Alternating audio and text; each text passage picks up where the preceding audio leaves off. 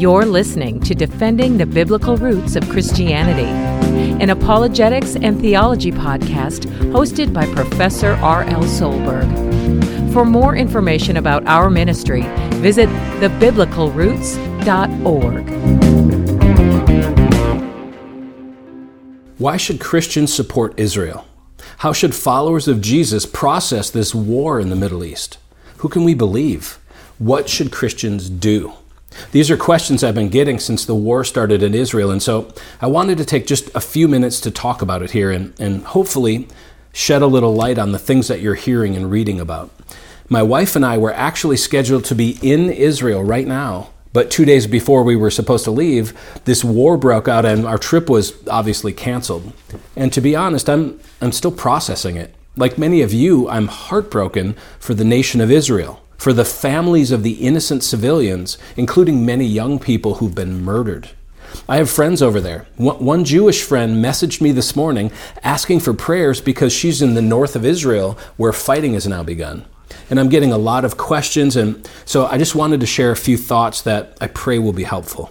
So, first of all, for those of you who aren't aware of the, the nature of the current conflict, just real briefly, on Saturday morning, which was the 50th anniversary of the Yom Kippur War, a terrorist organization called Hamas launched a surprise attack on the nation of Israel. They launched thousands of missiles just randomly into populated areas. Then they began walking the streets and gunning people down, taking hostages and invading homes. And guys, this is Israel's 9 11. It's a, a coordinated surprise attack by terrorists who are targeting innocent civilians. And I actually think, in terms of death and damage, it's probably worse than our 9 11. There are close to a thousand Israelis dead at this point. And remember, Israel is a very small nation, about the size of the state of New Jersey. Only about 9 million people live there. This attack, of course, has led to the Middle East conflict swirling around again in the news headlines. And I know we're all at different levels of understanding uh, of the history and, and the complex issues going on over there. And I'm, I'm not going to get into the political stuff. In fact, I'll share a short video uh, from Prager University in the description below that outlines the, the history of the conflict happening there, if you're interested. But I'll share one piece of advice. So, here in America, there's the ongoing debate about where we should get our news. You know, Fox News, CNN, which one is fake news, and so on, right? So, the news source that I would recommend to you on this war is timesofisrael.com. This is an Israeli news agency that's telling the world what's really going on. Because trust me, there is a global propaganda war underway. So I would suggest getting your news directly from the source at, at timesofisrael.com. So, how should we, as followers of Jesus, respond to all this? Right? Obviously, there's no one correct way to respond, and this is a situation that's unfolding, and I certainly don't have all the answers. But here are a couple things to think about. First of all, on a humanitarian level, as followers of Jesus and as human beings, we have to condemn the murder of innocent, unarmed civilians wherever it happens.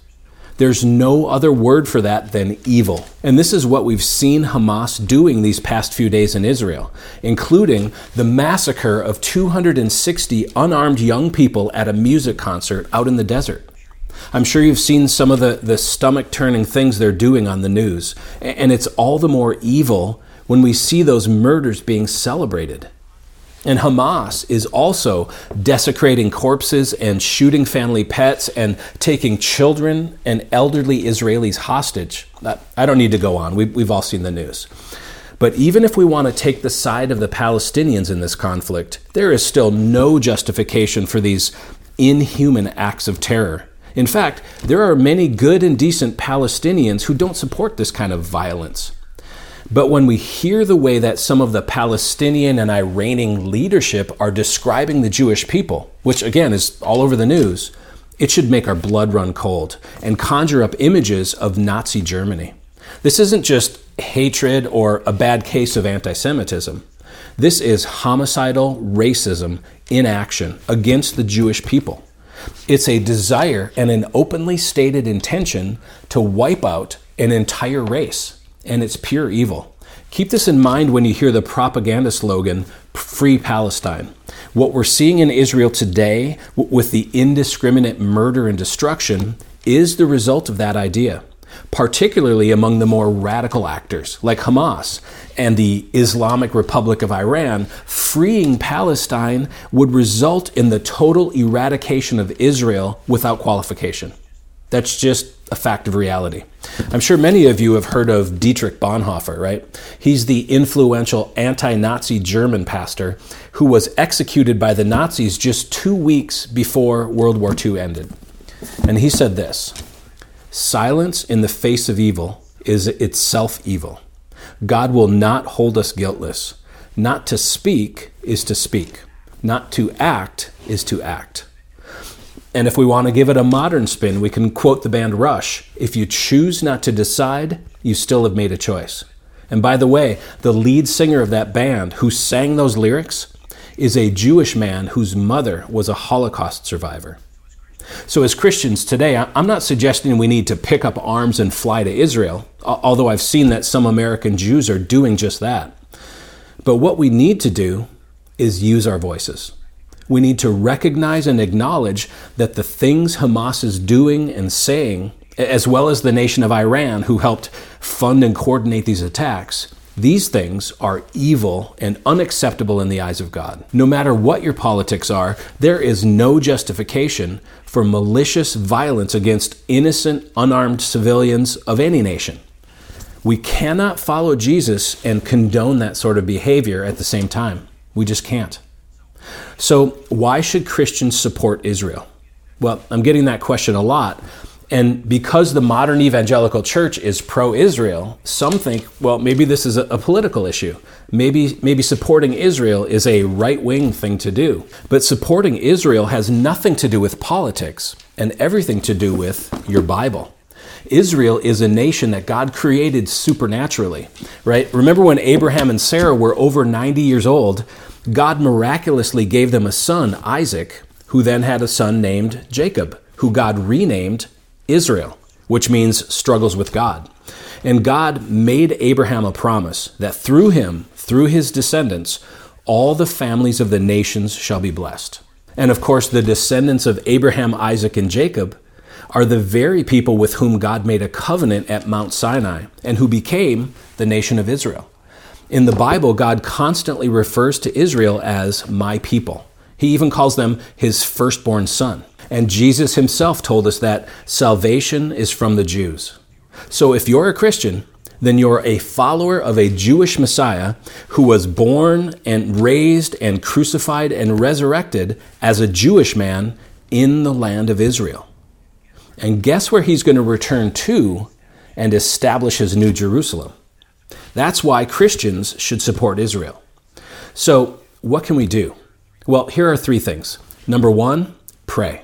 And for Christians, prayer isn't a last resort. It's not like, well, I guess there's nothing we can really do, so let's just pray. No. Petitioning the living God should be our first and our continual activity.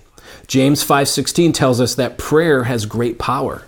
So pray for Israel. Pray for their protection as they deal with this ongoing act of terrorism, and pray for the peace of God to cover their land. And let's be honest, Jesus would want us to pray for Hamas too. In Matthew 5:44 he tells us to love our enemies and pray for those who persecute us. So pray for peace and protection for the Palestinian people and specifically for Hamas. Pray that their hearts would be changed, that the Lord would replace their hatred with love, that he would remove their hearts of stone and give them hearts of flesh. And more than that, let's pray that the glory and peace of God's kingdom would break through into the Arab world as a whole, that they would come to know and follow Yeshua, the Savior who gave his life for them. Romans 5 8 says that God shows his love for us in that while we were still sinners, Christ died for us. And that includes Arabs and Palestinians and even members of Hamas. Okay, number two, stick up for Israel. Be a voice in support of them. Right? It doesn't need to get political, keep it biblical. But when you hear anti Semitic statements, when you hear people bashing Israel, say something. Number three, if you feel so led, consider contributing to a pro Israel charity that you trust. There are a couple of organizations that are made up of Jewish believers in Jesus who are located in Israel that, that you might consider. For example, Jews for Jesus. I know their team in Tel Aviv is providing food and clean clothes and, and other essential supplies to Israeli soldiers and citizens in crisis.